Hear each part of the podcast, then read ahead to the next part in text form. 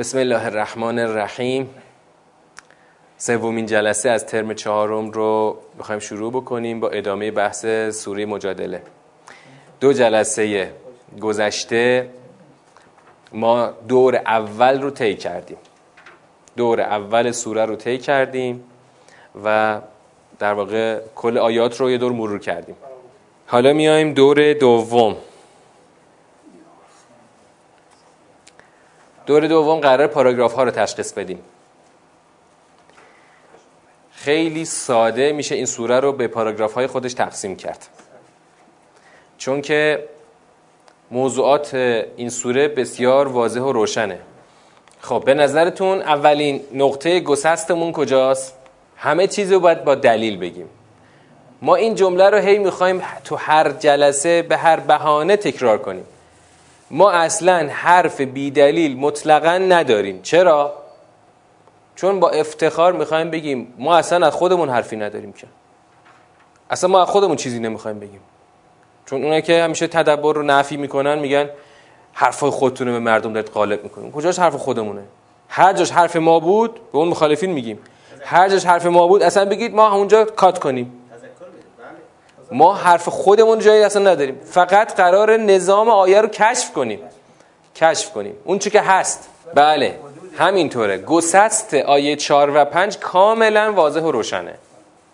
موضوع آیات یک تا چهار از اون شکایت اون خانمه پیش پیغمبر اکرم شروع شده. بعد رسید به اصلا تو آیه دوم اصل موضوع زهار رو خدا طرح کرده که زهار رو خدا کلا باطل می‌دونه. بعد خدا احکام دین اسلام درباره زهاری که قبولش نداریم رو تشریع می‌کنه. این جالبه ها. زهار ما قبول نداریم. اما برای اینکه این بیاد در فرم نظاممند اسلام قرار بگیره باید الان تابع یه قوانین و ضوابطی بشه. مثلا طرف رفته زهار کرده باید طلاق شرعی رو جاری بکنه. چون زهار به عنوان طلاق محسوب نمیشه. دیگه چی؟ باید بیاد کفاره بده. این آیات یک تا چار اینها بود که چجوری باید اون زهاری که قبول نیست و مردوده به فرم شرعی در بیاد. از آیه پنج کلا موضوع عوض شد. اصلا دیگه نه کلمه زهار رو داری نه اصلا ش... دوره... اصلا دیگه اون خانومه دیگه میره کنار. اصلا دیگه ما با اون شکایت و مجادله و اینا اصلا دیگه یعنی واقعا تو سوره مجادله ما اصلا مجادله نداریم. تو همون آیه اول هم تو یک کلمه اومده. برای همین هیچ وقت از, از عنوان یک سوره شما هرگز به محتوای سوره نمی‌تونید پی ببرید. تموم میشه. اون خانومه دیگه هیچ پروندهش بسته میشه میره کنار. از آیه پنج بحث محاده تازه شروع میشه. بحث محاده هم که داریم. تا کجا؟ بعد از بحث محاده چی بهش اضافه میشه؟ بحث نجوا اضافه میشه. بعد خدا میاد از آیه پنج که بحث آیه شیش آیه هفت رو بگم. آیه هفت بحث نجوا اضافه میشه که نجوا رو خدا بحثش رو مطرح می‌کنه. بعد میایم آیه هشت. دارم الان فقط انفصال اتصال رو بررسی می‌کنم ها. آیه هشت چی داریم؟ اون بحث اسم عدوان و معصیت رسول داریم. بعد خدا میاد توصیه های خودش رو به مؤمنین شروع می‌کنه. در سه در سه فراز خداوند توصیه های خودش رو به مؤمنین میگه. برای اینکه نجوا رو خدا مدیریت کنه. یعنی با با توصیه های خدا پیغمبر اکرم بتونه نجوا رو مدیریت کنه. چون نجوا داره تبدیل میشه به چی? ابزار براندازی. بعد میایم جلو. ببینید سه تا یا ایها الذین آمنو داریم. و بعد آیه 13 هم اون تکمیلش بود. آیه 14 هم می‌خوایم بگیم بند سوم ما شروع میشه. چرا؟ بازم چرا؟ چراشو توجه کنیم. بحث نجوا تمام شده دیگه. ادامه پیدا نمی‌کنه. از آیه 14 هم بحث قوما غضب الله علیهم می‌خواد شروع بشه. و بعدش هم حزب الله اول حزب الشیطان و بعدم حزب الله مطرح میشه. اما توی بند سوم یه کد داریم که این پل رو برقرار می‌کنه با محتوای قبلی. اونم دوباره همون بحث محاده تعیین حدود. پس این سوره مجادله خیلی ساده و راحت به سه بند تقسیم میشه. یک تا چهار پنج تا سیزده و چهارده تا بیست و دو. پس تقسیم سیاهای این سوره خیلی ساده است. حالا اگر کسی بخواد سوره رو به بندهای بیشتری تقسیم بکنه اشکالی داره؟ اشکالی نداره. اما این تقسیم سبندی جامعه تره. مثلا کسی بخواد اون سه تا فراز یا ایوها الذین آمنو رو مثلا جدا بکنه. ام اشکالی نداره. اما ما الان اینو میگیم در حد فراز هست. چرا؟ چون اون سه تا یا ایوها الذین آمنو زیل اون اصل بحث نجوا هست. یعنی خدا می‌خواد با همون دستورات نجوا رو مدیریت بکنه. یعنی سوره به سه فصل کل... سه بند کلی. زهار نجوا حزب الله و حزب الشیطان. این سه بند اصلی سوره است. یعنی اگر این سه تا موضوع رو در نظر بگیری قشنگ سوره سه تا پاراگراف داره. خب بعضی شاید بگن که آقا چطور شد تو این سوره پاراگراف ها اینقدر بزرگ شد؟ سوره مجادله تو قرآن چند صفحه است؟ بگم سه صفحه است. چرا پاراگراف ها بزرگ شد؟ مثلا تو سوره همین سوره بلد که پاراگراف رو تعیین کردیم پاراگراف یک تا هفت شده یه بندی هشت تا بیست هم شده یه بند. کل سوره اصلا نصف صفحه است. اینجا سوره سه صفحه رو ما کردیم سه بند. آیا این جواب آیا اشکالی داره اول بگیم؟ آیا پاراگراف ها بزرگ یا کوچک بشن؟ اشکالی داره. تو قرآن پاراگراف ها به تناسب حجم سوره بزرگ کوچک میشن. یعنی خود خدا میاد یک سری آیات مثلا تعداد آیات بیشتری رو تو یه موضوع قرار میده. چرا؟ چون اصلا سوره سوره های بزرگتر تفصیلی هن. برعکس سوره های مثلا جز سیوم که حرف ها تلگرافی هست تو سوره های بزرگتر بحث ها تفصیلیه. خدا به طور یعنی تفصیلی می‌خواد یه بحثی رو باز کنه و ببنده. پس هیچ اشکالی نداره که سوره ها پاراگرافاش بزرگتر بشه.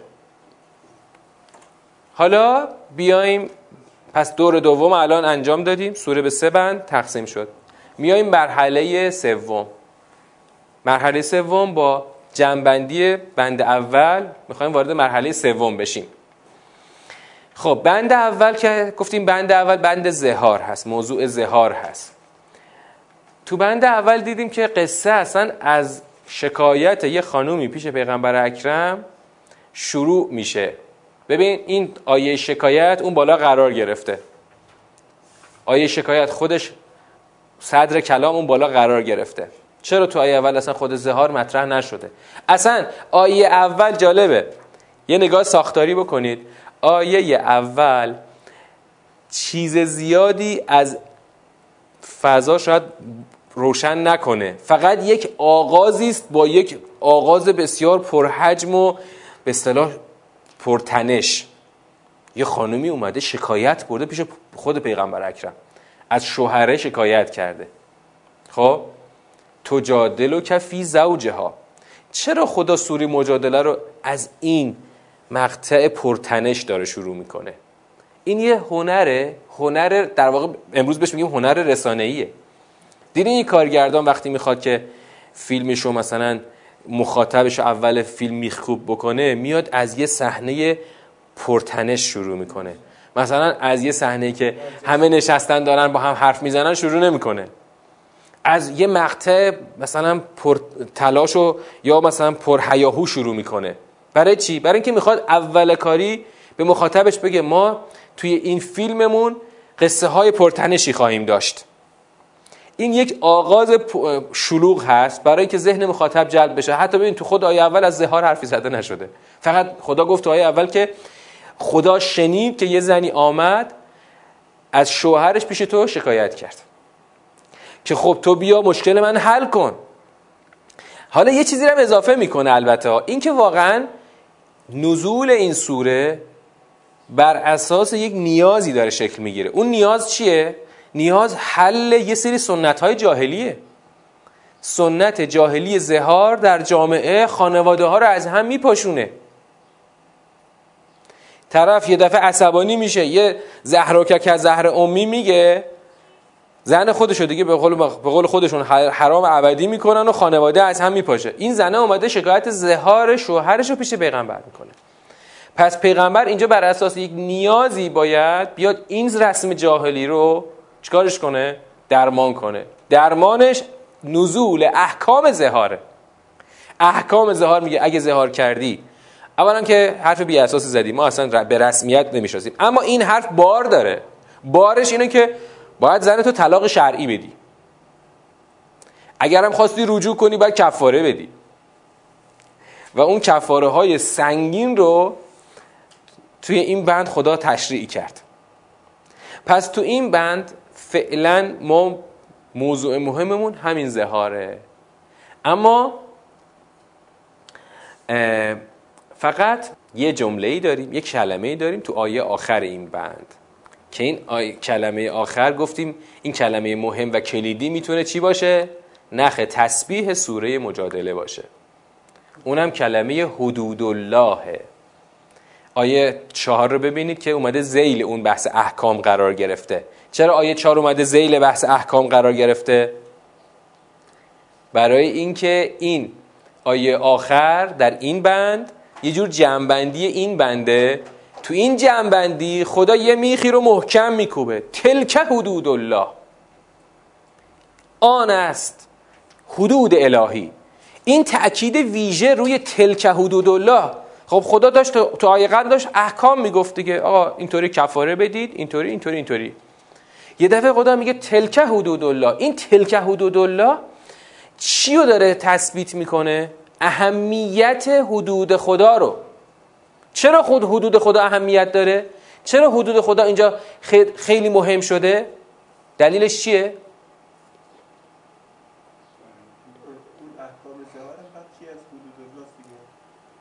دقیقا. احکام زهار بخشی از حدود الله. حدود الله عامه دیگه. همه مرزهایی که خدا تعیین کرده. اصلا بگو تمام فقه حدود الله مرز و خطوط خداست دیگه. آقا پات از جا ورتر نذار. اما وقتی خدا با تأکید میگه ذالک لتؤمنوا بالله تو دور اول گفتیم که چرا گفت لتؤمنوا بالله؟ مثلا اینجا خوب بود می‌گفت که یعنی تو تصور ما شاید اینجا بحث مستقیما به ایمان رب نداشته اما خدا اجرای حدود الله رو مستقیما به ایمان پیوند داده. یعنی با همین حدوده که شما تازه عنوان مؤمن رود سوار میشه. یعنی تا به حدود الله دقدقه احتمام و در واقع وسواس نداشته باشی شما هنوز در وادی ایمان وارد نشدی. همین جمله به ما نشون میده که آقا شریعت با حدود الهی قوام پیدا می‌کنه و در جامعه پا می‌گیره. شما اگه حدود الله رو از شریعت بگیری چی میمونه؟ یه سری باورهای کلی میمونه. خب مثلا من به خدا معتقدم. اینو که مشرکینم می‌گفتن باشه خدا باشه. خدا باشه فقط آفریننده باشه کاری به کار ما نداشته باشه. اما توی اسلام شریعت با این حدود دقیق برای چی میاد؟ برای اینکه خدا می‌خواد بگه آقا جان شریعت قوامش با همه حدودشه. بعدا این حدود الله تو خیلی سوره ها خواهیم داشته مثلا تو سوره نور. اونجا هم حدود الله قلیز و شدیدی مطرح میشه. اگر ما شیش ترم رو تموم کردیم و دوست داشتید بعد از شیش ترم وارد سوره نور میشیم. سوره نور تقریبا یه 5 6 ساعت کار داره مثلا. 6 جلسه مثلا کار داره. البته سوره نور دیگه فصل هم داره. سه فصل. تقریبا دو فصل اصلی و یک خاتمه داره. خیلی سوره مهمیه. خیلی مهم. من هنوز توفیق نداشتم سوره نور جای درس بدم. درسش رو از استاد گرفتم ولی هنوز توفیق نداشتم جای درسش بدم. ولی خیلی سوره قشنگیه. اونجا می‌بینی حدود الله باز خیلی پررنگ شده. چرا؟ چون خدا اونجا دقیقا اون برکات شریعت رو روی حدودش سوار می‌کنه. بر همین اون اول سوره اصلا با حدود خدا شروع میشه.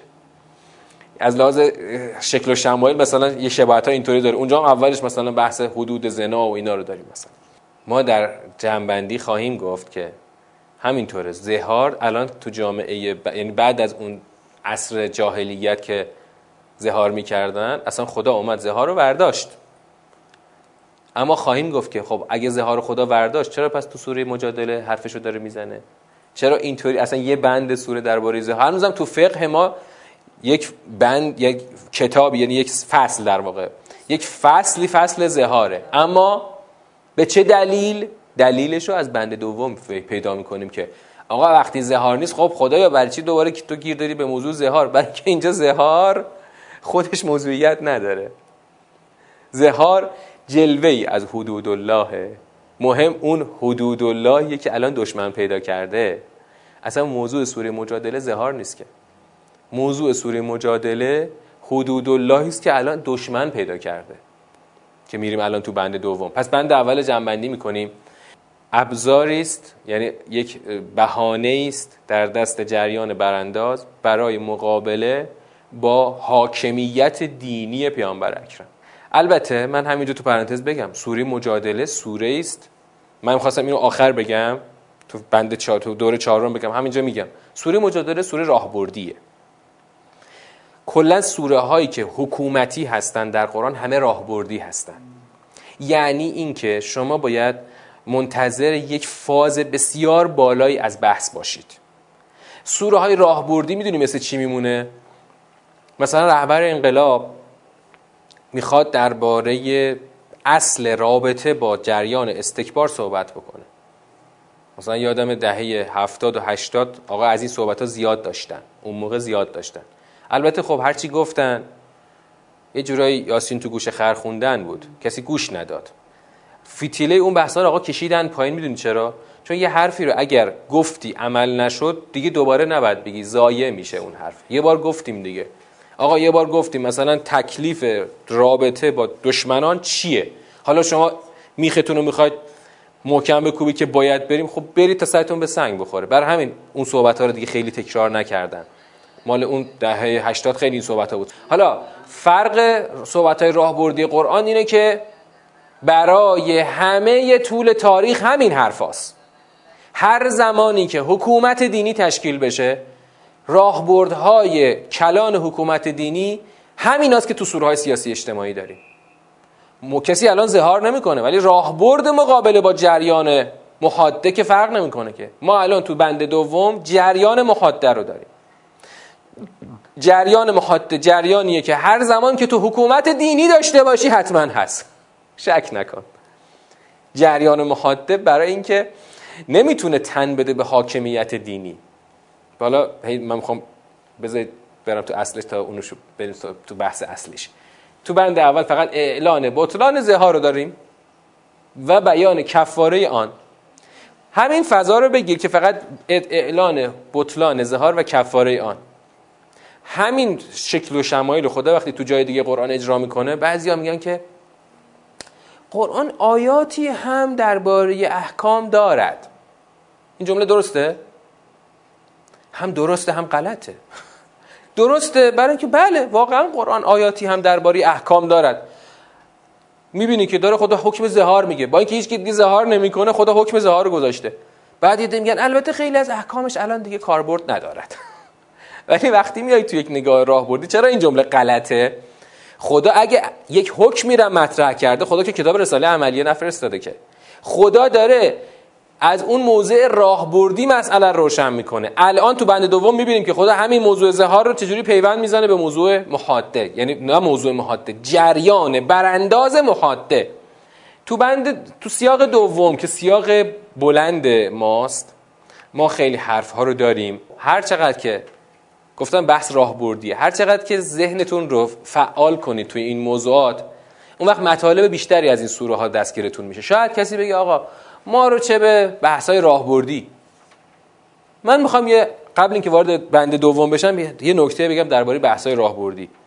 آقا بحثای راهبردی رو چرا خدا آورده؟ مثلا تو قرآن گذاشته بعد یه سوره است دیگه اینجا دقیقا یه سوره است که بحثای راهبردی داره. سوره های بعدی هم که الان خواهیم رفت مثلا سوره 8 رو سوره ممتحنه بازم راهبردیه.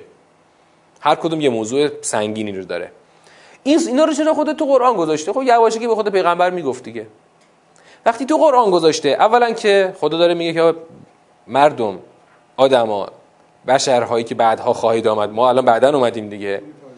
همه آدما که در طول تاریخ این نسخه نجات بخش شماست. در مثلا در اون بعد حکومتیتون. پیغمبرم نباشه حرف همینه. شما باید برای حل معضلات نظام حکومتی اسلام بیاید سراغ این راه برده هرچند ما در اثر کوتاهی در اثر بگم جهل به قرآن چلو چند سال از انقلاب گذشته هنوز نیومدیم سراغ این حرفا. به عنوان راهبردهای حکومتی. حالا ما الان میریم تو راهبردها می‌بینیم چقدر فاصله داریم. یعنی فاصله بسیاری داریم. بله. منتها نکته اینه که این راهبردها رو وقتی خدا تو قرآن گذاشته هر کسی که می‌خواد از قرآن درس بگیره باید اینا رو بدونه. چرا همه باید بدونن؟ آقا شما می‌خوای مثلا به رهبر جامعه دینی توصیه‌ای بکنید. چرا بقیه باید بدونن؟ می‌دونید نکتهش کجاست؟ این نکته ظریفی داره. این نکته رو تو همه سوره که بحث های حکومتی داریم ما این نکته رو باش کار داریم. در حکومت دینی یه فرق اساسی داریم با همه مدل های حکومتی که تو دنیا هست. فرق اساسیش از این جنبه چیه؟ از این جنبه. تو حکومت دینی اصلا زمانت موفقیت حکومت دینی در گرو اینه که تک تک آهاد جامعه نسبت به سیاست های حکومت توجیه باشن چون بار رو دوش مردمه. این تو حکومت دینی اینطوریه ها. یه بار رهبر انقلاب می‌گفت که آقا ما با اطمینان میگیم می‌تونیم ثابت بکنیم. اصلا همون دموکراسی که شما دارید میگید در واقع ما داریم اجراش می‌کنیم. خودتون که اجراش نمی‌کنید. البته ما دموکراسی رو نقد بنیادی بهش داریم. الان وارد نقد بنیادی دموکراسی نمی‌خوام بشم. اما رهبر انقلاب می‌گفتن همون دموکراسی یعنی به معنای مردم سالاری که دارید میگید ما داریم اجراش چون ما واقعا از مردم نظر می‌پرسیم. شما واقعا از مردم نظر نمی‌پرسید. شما مثلا دو تا گزینه می‌ذارید اون بالا. یعنی دو تا گزینه که قبلا چه این باشه چه اون باشه همه چی حله. فقط مردم به عنوان یک نقش سوری باید بیان به این یا به اون رأی بدن. حالا چرا باید مردم توجیه باشن به سیاست های کلان و حکومت؟ برای اینکه بار رو دوش مردمه. همین تو همین بند دوم هم می‌بینید که خدا رو به مردم توصیه می‌کنه. خدا می‌خواد با جریان برانداز تکلیفشون یه سره کنه به مردم توصیه می‌کنه. بعدا این سوره های بعدی هم همینه ها. تو سوره های اصلا تو سوره های سیاسی اجتماعی هر چی می‌بینی توصیه خدا به مردمه. البته خیلی جوان به خود پیامبر اکرمه. اما چرا باید مردم نقش فعال داشته باشن؟ چون تا مردم توجیه نشن. و اون وظایفی که رو دوششونه انجام ندن حکومت تنهایی کاری نمی‌تونه بکنه. کاری اساسش برنمیاد چون حکومت در, در حکومت دینی حکومت خودش یک قالب جدایی از مردم نیست که همون مردم ادهشون میشن کارگزار حکومت. دیگه تو حرفای حضرت علی علیه تو نهج البلاغه به وضوح این حرفا رو می‌بینید که آقا یه وظایفی من دارم به عنوان حاکم برای شما. همون بحثی که حضرت مطرح کردن درباره حقوق متقابل حاکم و مردم. یه وظایفی یه بهتره بگم اینطوری. یه حقوق و وظایفی من دارم به عنوان حاکم. باید انجام بدم و حقوقی که به عهده حاکمیت برای شما به جا بیارم. یه وظایفی شما دارید یعنی هم حقوق دارید هم وظایف به عنوان مردم. شما باید اون انجام بدید.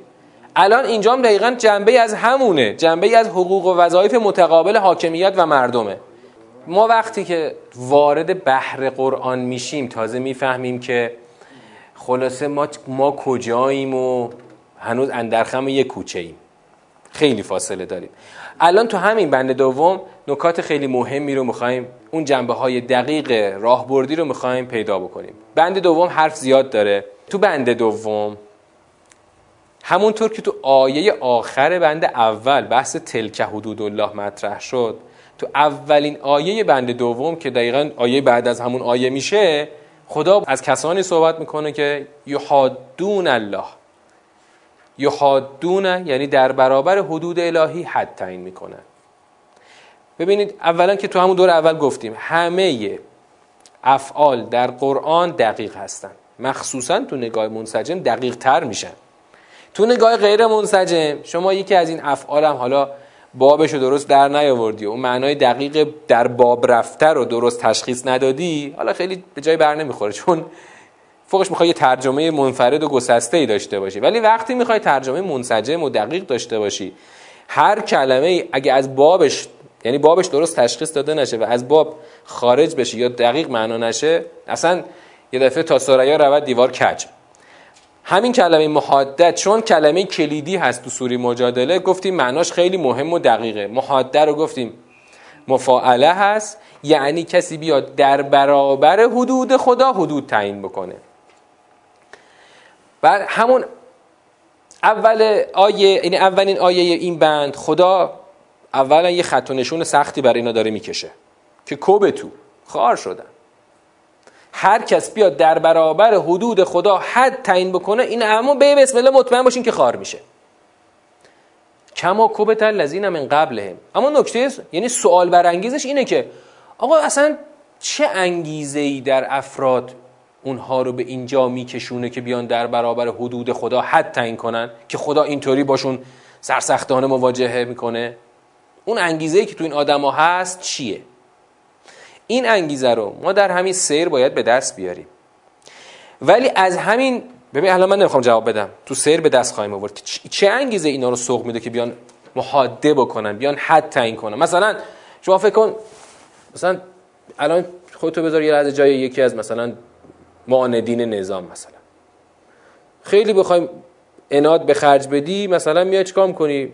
جریانی که یعنی اون انگیزه ای که در آدما ایجاد میشه برای محاده تعیین حدود خیلی انگیزه قوی باید باشه. هم باید انگیزه قوی باشه و هم باید چی باشه؟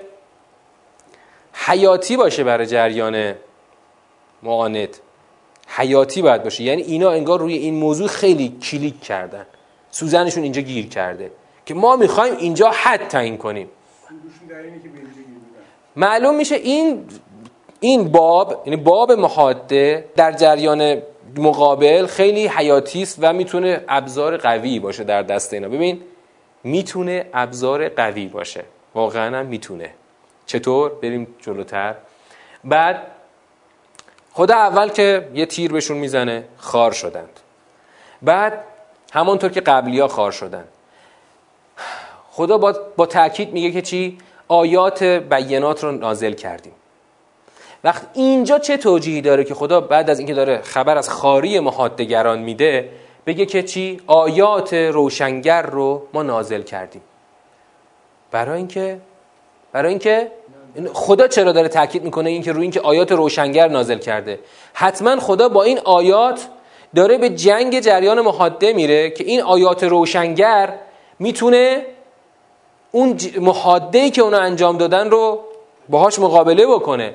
باز هم یه تیر دیگه خدا بهشون می‌زنه لل کافرین عذاب و مهین یعنی اینجا کافرین همون محادگران هستن. اینو قبول می‌کنید که وقتی خدا داره محاده رو با کف یکی می‌کنه این کافرین آیه آخر آیه هفت آیه پنج همون محادگران هستن. یعنی محادگران کسانی که حد تعیین می‌کنن از نظر خدا کافرن.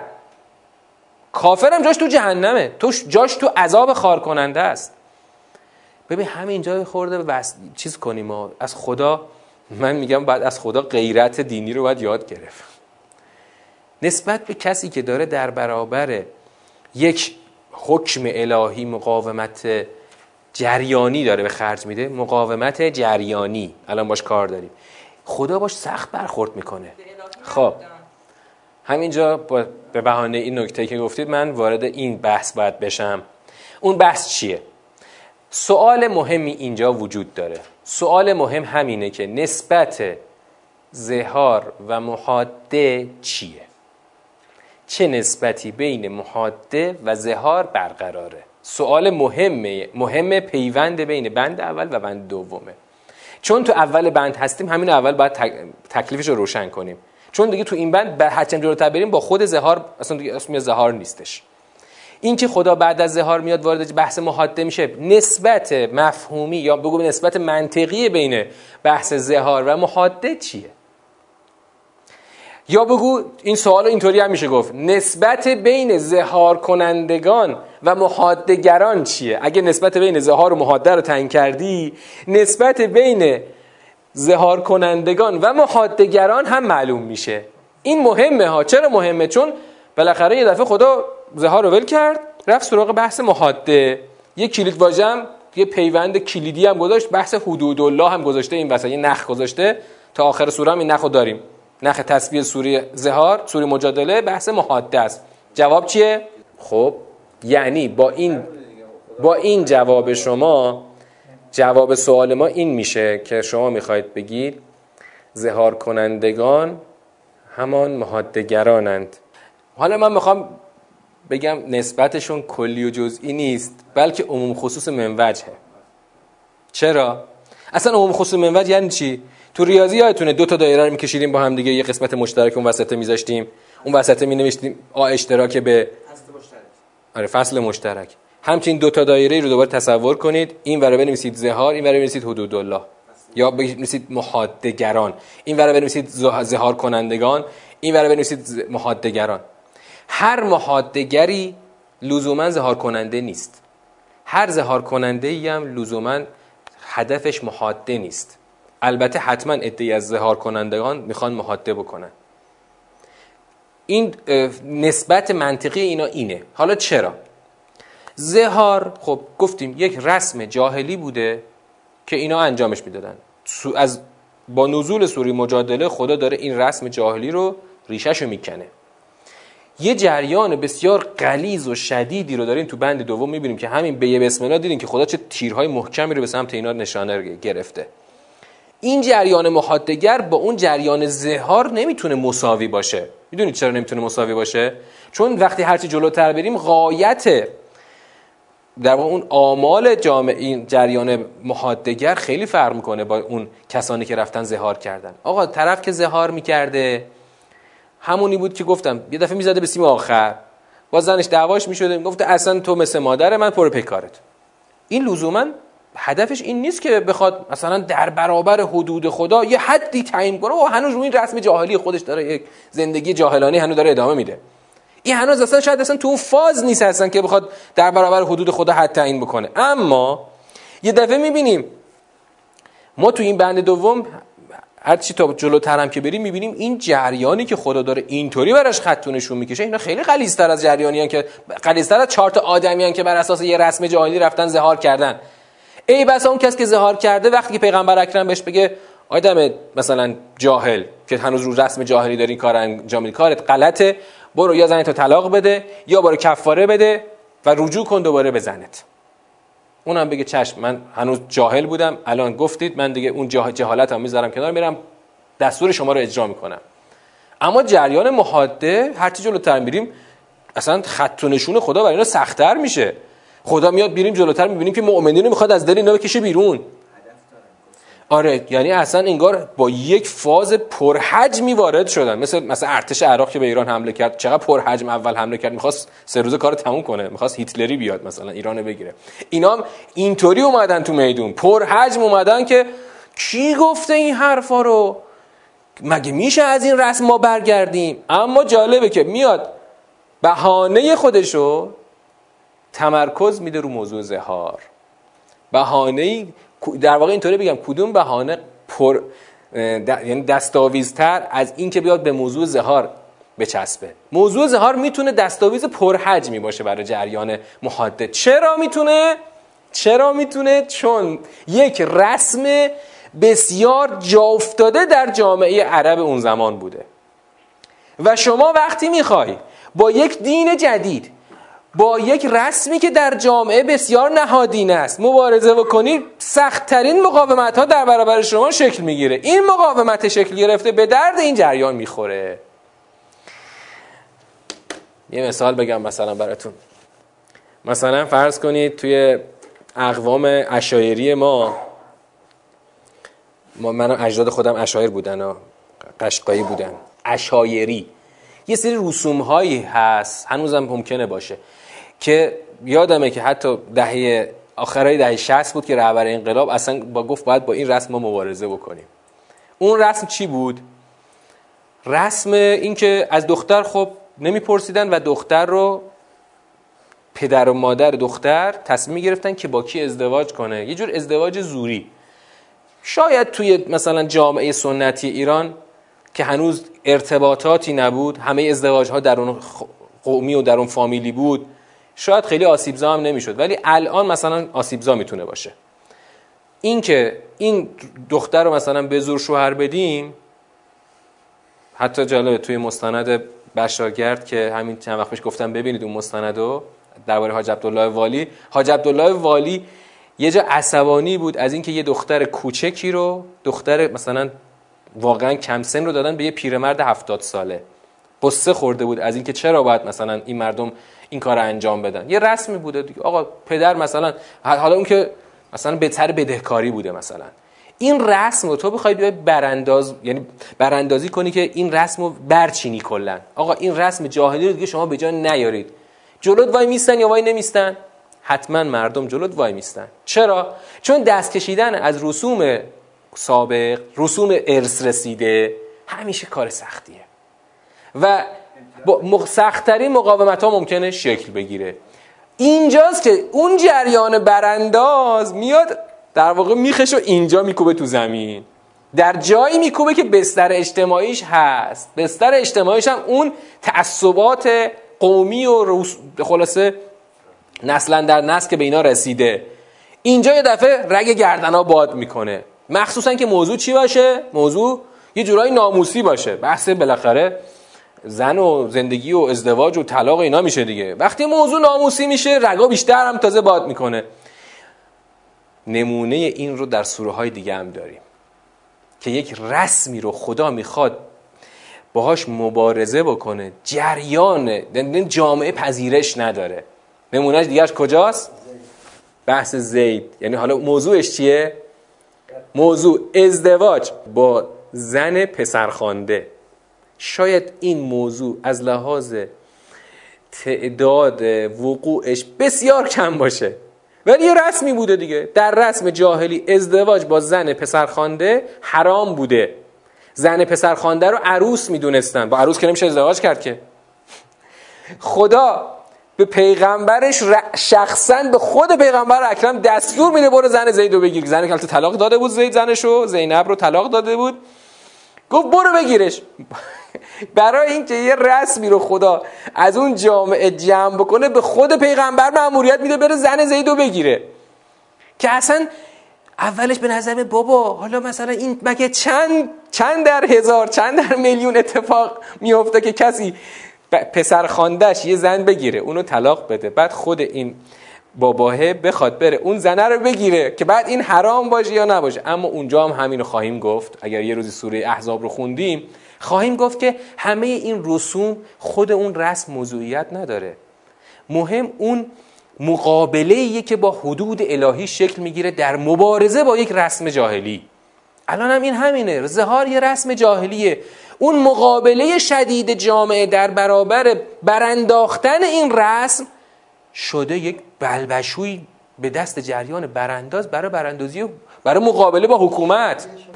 ولی همه جا همینطور یعنی هر جا شما بخوای حالا تو اینو تسری بده. تسری شما دیگه نمی‌خوایم واردش بشیم. شما اینو تسری بده.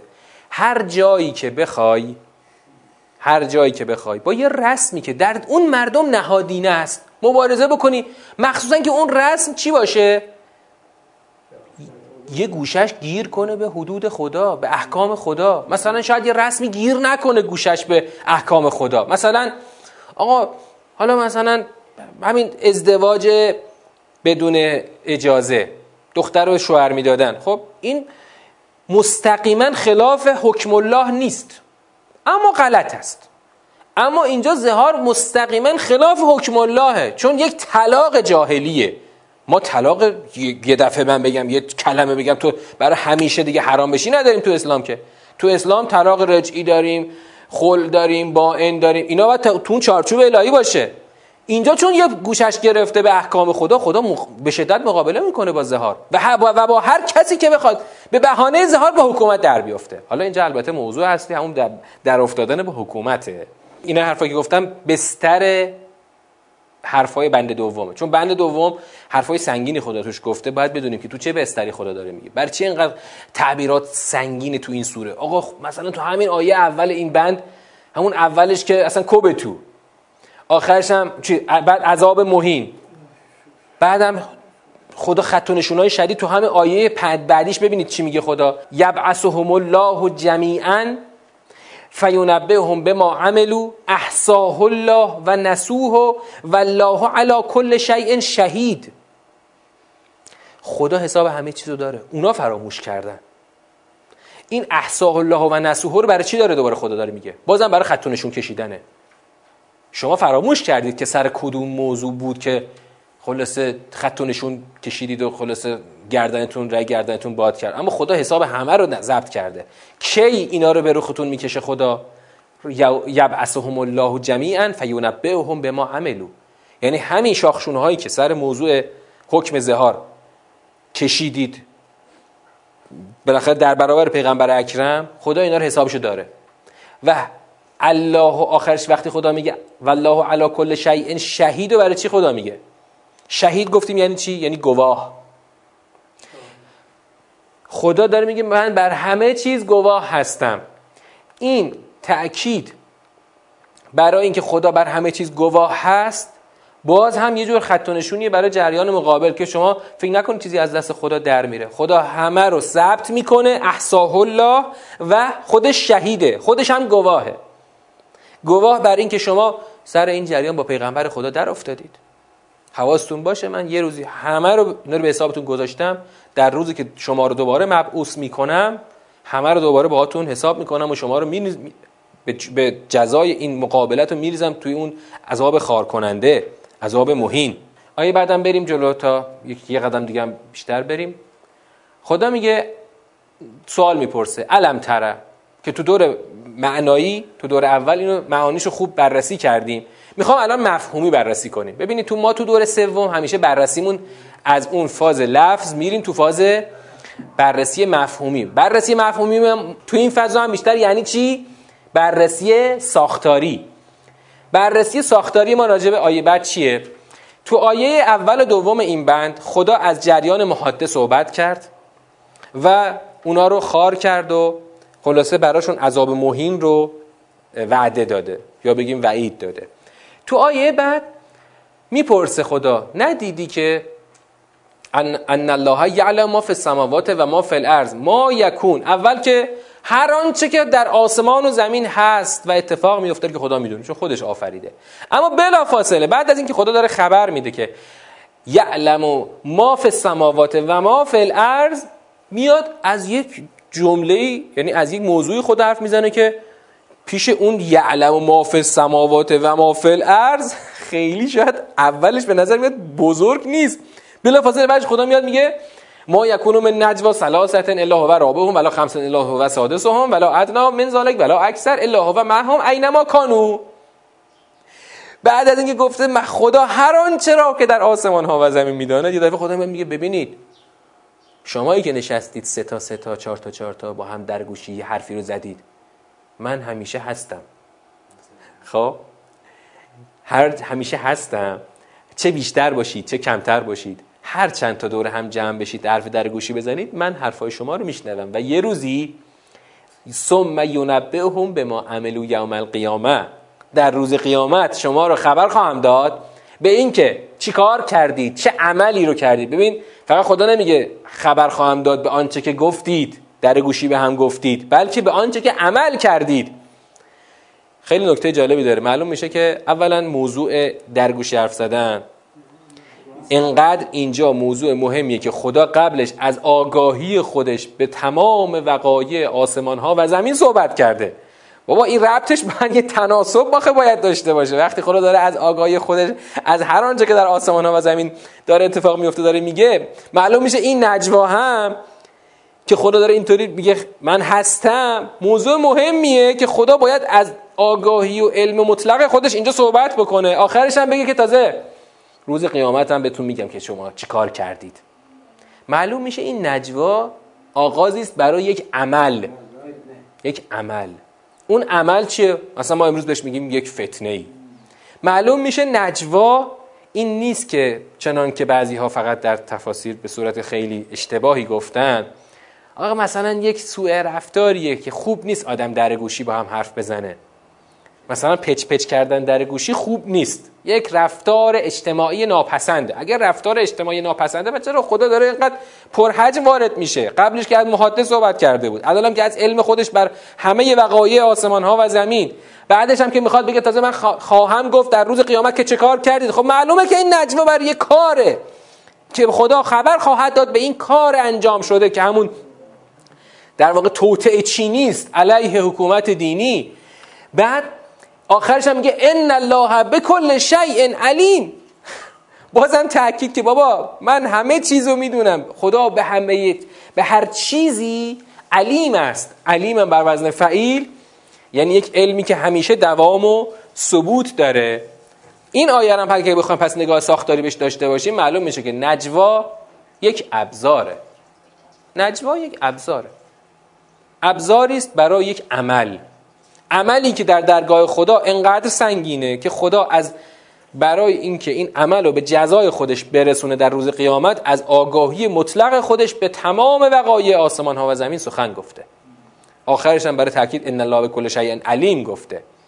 پس نجوا یک ابزار است. از این نگاه ساختاری ما داریم می‌فهمیم که نجوا ابزاری است در دست احتمالا جریان محاده که همین آیه قبل خدا ازشون صحبت کرده. نجوا ابزار جریان محاده است.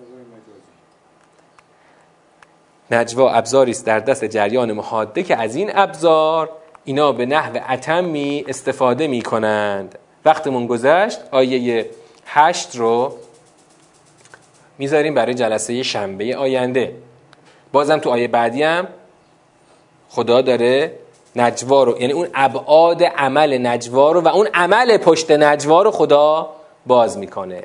خب این جلسه رو همینجا خاتمه میدیم. ببینید اولا که فایدهش برای جریان مقابل چیه؟ اتمام حجته خدا اینا رو می‌خواد فردا بریزه تو جهنم. الان الان که تو دنیا هستن و هنوز تو این دنیا میدان عمل هستن داره این اتمام حجت رو باشون انجام میده. وگرنه فردا چجوری بریزتشون خدا تو جهنم؟ تو ادامه هم سیر رو می‌بینی که خدا اینا رو می‌خواد صفا رو جدا کنه مؤمنین رو بکشه بیرون از دل اینا.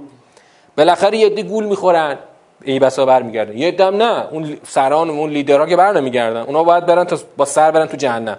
اما باید حجت تمام بشه. حجت چجور تمام بشه؟ با همین حرفا. آقا من به چه دلیل انقدر روی موضوع زهار مثلا حساسم؟ چرا انقدر برای من مهمه؟ ببینید اصلا اون حرفی که اون زمان اون آقا گفت که الان دیگه برای نسل جدید اینا تاریخه. باید بگیم یه زمانی بیست و چند سال پیش اون آقا اومد تو همون اولین سال دولتش هم بود یادم قشنگ. اومد این حرفو زد. اتفاقا تو دقیقا تو محل نماز جمعه دانشگاه تهران هم بود. آبان 76 بود یادمه. اومد این حرفو زد و ولی نکته مهمی که هست اینه که اگر کسی مبنای تفکر دینی رو نفهمیده باشه خب که اونا نفهمیدن کلا از پایه و اساس کلمات به گونه دیگری اصلا معنا میشه. مفاهیم جور دیگری معنا میشه. کلمه آزادی اینجا در واقع تبدیل میشه به یه مشترک لفظی. ما وقتی میگیم آزادی و وقتی او میگه آزادی اصلا دو مفهوم متفاوت رو اراده داریم می‌کنیم. برای همین هم نمی‌تونیم خیلی با هم حرف بزنیم. منتها تو قرآن اگر ما به ادبیات قرآن مجهز باشیم می‌تونیم مچ طرف رو بگیریم که کجا رو داره خلط می‌کنه. اگه مجهز نباشیم به ادبیات قرآن نمی‌تونیم این کار رو انجام بدیم. یعنی آخرش مثلا هی میایم سر الفاظ با هم بحث می‌کنیم. تو همین سوره زهار ما این بحث خواهیم داشت تو جلسه آخر. میایم سر الفاظ با هم بحث می‌کنیم. بحث تولی رو که تو آیه آخر تو بند سوم داریم اونجا خواهم گفت. یعنی مثلا بحث ولایت. مفهومی نداریم مشترک که بخوایم با هم بر اساس یک مفهوم مشترک بحث بکنیم. شما تو قرآن می‌تونی بر اساس مفاهیم پایه‌ای در ذهن افراد مفاهیم مشترک تعریف بکنی. اینو نقطه خلع ماست. چرا مثلا ما با جریان برانداز هیچ وقت نمی‌تونیم سر ولایت و کلا ولایت مداری یا ولایت گریزی صحبت مشترکی داشته باشیم؟ به خاطر اینکه هنوز مفهوم مشترک نیست. ما فقط یه مشترک از یه مشترک لفظی بین هم داریم صحبت می‌کنیم. حالا مثلا آزادی. من ولایت رو همون تو سر جاش خواهم گفت. بحث آزادی. آقا آزادی در ادبیات مادیگرا من میگم کلا ادبیات مادیگرا مفهوم آزادی با ما فرق داره. تو ادبیات ماتریالیستی آزادی دقیقا همون آزادی حیوانیه. اون وقت دقیقا تو ادبیات قرآن آزادی رو می‌بینی کجا خدا به کار برده؟ می‌بینی خدا میگه اصلا فلسفه بعثت رسولان من آزادی بشره. میگه میگه که من رسول فرستادم. لیزع عنهم اسرهم والاغلال التي كانت عليهم من پیغمبر فرست کلمه آزادی نیامده اینجا. میگه که من پیغمبر فرستادم تا اون بارهای سنگین رو و قلهایی که اینها رو از حرکت باز داشته اینها رو ازشون خلاص کنم. پیغمبر فرستادم که با این باری که خدا داره ازش صحبت می‌کنه و اون قله که دست بشریت رو بسته کدوماست که نتیجهش بشه آزادی؟ خب این اینجا ما, ما تازه می‌تونیم آزادی در مفهوم دینی رو معنا کنیم. در مفاهیم دینی آزادی یعنی خلاصی از قید و بندهای شیطان برای بردگی انسان به نفع شیطان. پس آزادی میشه بندگی انسان در درگاه خدا. ببین با اون مفهوم آزادی در دنیای مادی اصلا هیچ اشتراکی نداره. ای بسا در واقع باید بگیم کاملا متضاد هم, هم هست. چون در نظام الهی در قید شیطان بودن بندگی است. در نظام مادی در قید شیطان بودن اصل آزادی است. کاملا متضاد میشه. یعنی نه تنها وجه مشترک بین این دو معنا ما الان نداریم بلکه کاملا در مقابل هم قرار می‌گیره. خب وقت شما دو تا مفهوم متضاد رو اما با یه لفظ مشترک می‌خوای دربارش صحبت بکنیم تا ابد هم بشینی حرف بزنی به جا نمی‌رسی. اون همچنان میگه دین در برابر آزادی قرار بگیرد دین باید جمع کنه بره. ما هم میگیم اتفاقا دین آمده که آزادی رو به بشر هدیه بده. من میگم آزادی با اون که اون میگه آزادی زمین تا آسمون با هم فرق می‌کنه. پس باید بیایم. من الان فقط می‌خوام روی نقطه خلا صحبت کنم. نقطه خلا ما قرآنه. قرآن به ما یاد میده چجوری بر اساس مفاهیم پایه‌ای مفاهیم مشترک تعریف کنه بین خودت و آدمهایی که دین تو رو قبول ندارن. مثلا ببین منهای قرآنش می‌خوام یه مثال بزنم که ما یه تلاشی مثلا کردیم ولی ناکام بودیم. مثلا فرض کن که همین فرض کن حقوق بشر. بالاخره بشر یه موجوده. بشر بشره. حالا تو می‌خوای خداگرا باش دنیاگرا باش بشره دیگه. حقوق بشر هم مثلا یک چیز شاید مثلا واضحی باشه. اما وقتی ما میگیم حقوق بشر ببین الان ما وقتی ما میگیم حقوق بشر منظورمون اون بخشای حالا اون بحثای فاز بالای تعالی بشر که نیست. همین حقوق بشر. آقا انسان رو وقتی خدا آفریده بهش حق حیات داده. مثلا حق حیات. او وقتی میگه حقوق بشر منظورش چیه؟ اصلا تعریفش از بشر باز با ما فرق می‌کنه. از نظر او بشر رتبه بندی داره. بشر تراز اول بشر تراز پایین. سیاه و به قول معروف این کشورهای بدبخت بیچاره بشر تراز پایینن. بنابراین اگر تو به گفتی حقوق بشر اصلا اونا رو شامل نمیشه. برای همین حتی این کلمه ای که ابتداعا هم بار دینی پشتش نیست حقوق بشر یه کلمه منهای بار دینیه ولی در ادبیات دینی معناش متفاوت میشه. تو ادبیات دینی معناش این میشه آقا جون هر انسانی که هر موجودی که خدا او رو انسان آفریده به شکل انسان آفریده اینا همه انسانن کاملا برابر. ان اکرمکم عند الله اتقاکم. و همه اختلاف هایی که ما در رنگ و نژاد شما ایجاد کردیم خودمون گذاشتیم برای اینکه با همدیگه تعارف تو سوری حجرات تعارف داشته باشید با همدیگه مراوده داشته باشید. این فلسفه این حکمت و خدا قرار داده. یکی سیاه باشه یکی سفید باشه. آدما با... یکی فرهنگش اونطوری باشه یکی فرهنگش جور دیگه باشه نژادها متفاوت باشه که آدم ها با همدیگه مراوده داشته باشن جامعه بشری شکل بگیره. این آدم مادیگرا بشر رو رتبه بندی کرده. مثلا نئونازی ها چرا هنوز هستن؟ می‌دونید چرا هنوز هستن؟ چون چون هیتلر مرد ولی تفکر هیتلر که نمرده که. تفکر هیتلر میگه بشر رتبه بندی داره. همون زمانم هم که هیتلر برای چی رفت کل دنیا رو می‌خواست بگیره؟ می‌خواست اون نگاه نجات پرستانه خودش رو در دنیا حاکم کنه. خودش نتونست. ولی الان نسل‌های بعدیش هم همون کارو می‌خوان بکنن. برای همین افغانیا رو از اون ساختمونا بیرون کردن اوکراینیا رو ساکن کردن تو اون ساختمونای مال آوارگان. برای اینکه اصلا افغانی از نظر او بشر نیست. پس حقوقی نداره. حالا تو بیا تا ابد بشین باش بحث بون که باید حقوق بشر را به رسمیت شناخت. بابا اصلا تو از نظر او بشر نیستی. برای همین تا همین سالهای میانه قرن بیستم. همین میانه قرن بیستم نه قرن 19 و 18 تا همین میانه قرن بیستم باغ وحش انسانی داشتن تو تمام پایتخت اروپاییشون. باغ وحش انسانی یه مش آدم بیچاره رفتن به اسارت گرفتن از آفریقا ورسال آوردن تو قفس. عین حیوان اینا رو نگه می‌داشتن.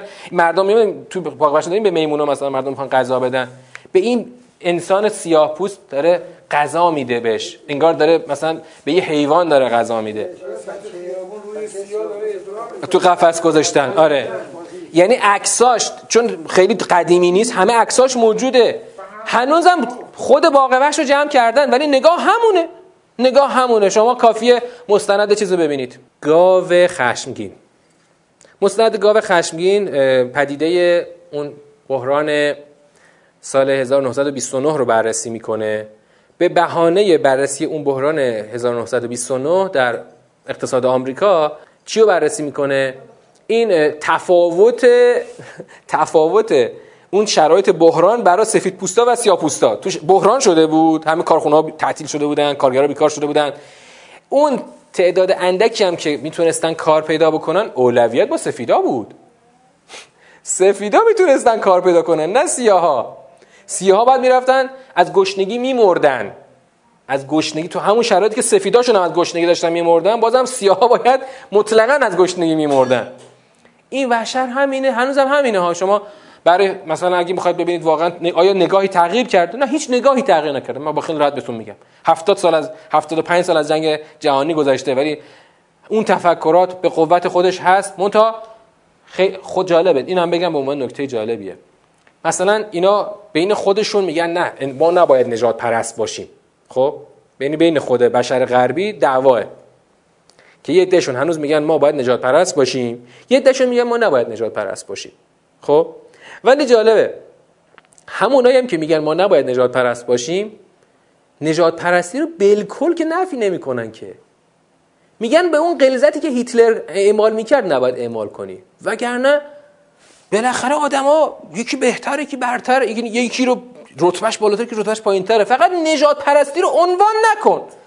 نمی‌دونم جار نزن که من نجات پرست هستم. مثل صهیونیستا میگن آقا ما نجات پرست هستیم. کی چی می‌خواد بگه؟ اونا اعلان می‌کنن.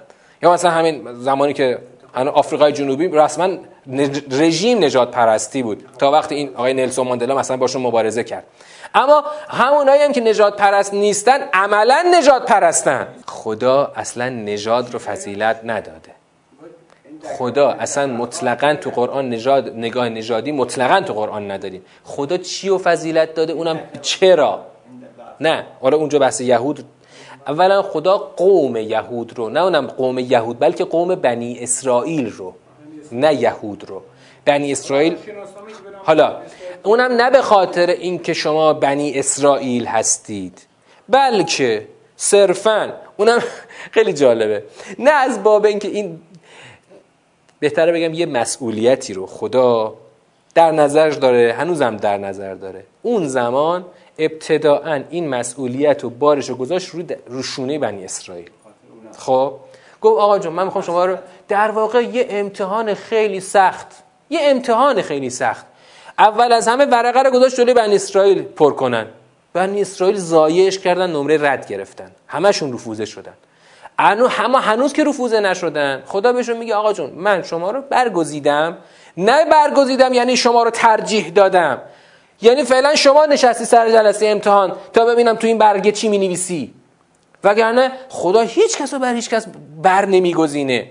برگزیده که فقط تو بیا بشین سر امتحان که تو اون امتحان همه رفوزه شدن. بله خب ببین وقتی نگاه نگاه ما تو سوره بقره اینو می‌بینیم. استاد سبایی اینو مفصل توی فصول سوره بقره توضیح دادن که اینا اومدن بزرگترین کاری که کردن در, در بزرگترین کار در تحریف دین چی بود؟ دنیایی کردن دین بود. دین رو دنیایی کردن. وقتی دین رو دنیایی بکنیم من بنی اسرائیل هم میشم نژاد برتر. اولا که اصلا نژاد نیست یه قوم بوده. اینا نژاد قوم رو می‌کنن. نژاد بعدم اون برگزیدگی برای امتحان سخت خدا رو می‌کنن یه جور رتبه یه جور شرافت. یه جور مثلا برتری که خدا به ما داده. که صد درصد در خلاف و در تضاد با معارف دینیه. برای همینه که خدا آخر چیکارشون کرد؟ تو سوره بقره. یک تیر خلاص مثلا یه موشک خدا حوالشون داده. که یه جوری خدا میگه فقط برید گم شید دیگه. من می‌خواستم شما بیاید با پیغمبر آخر مؤمن بشید و همتون بشید یه امت واحده. ولی وقتی که اینطور سرسختانه جلو پیغمبر من ایستادید خدا تیر خلاص بهشون می‌زنه که دیگه اینا نمی‌تونن. یعنی هنوزم دیگه امیدی به نجاتشون نیست.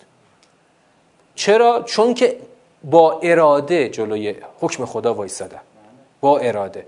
حالا سوره بقره بحثاش خیلی قشنگه. اگر فرصت داشتید این 90 جلسه رو گوش کنید خیلی قشنگه. 12 فصل سوره بقره. 45 پاراگرافه. دیگه بزرگترین سوره خداست.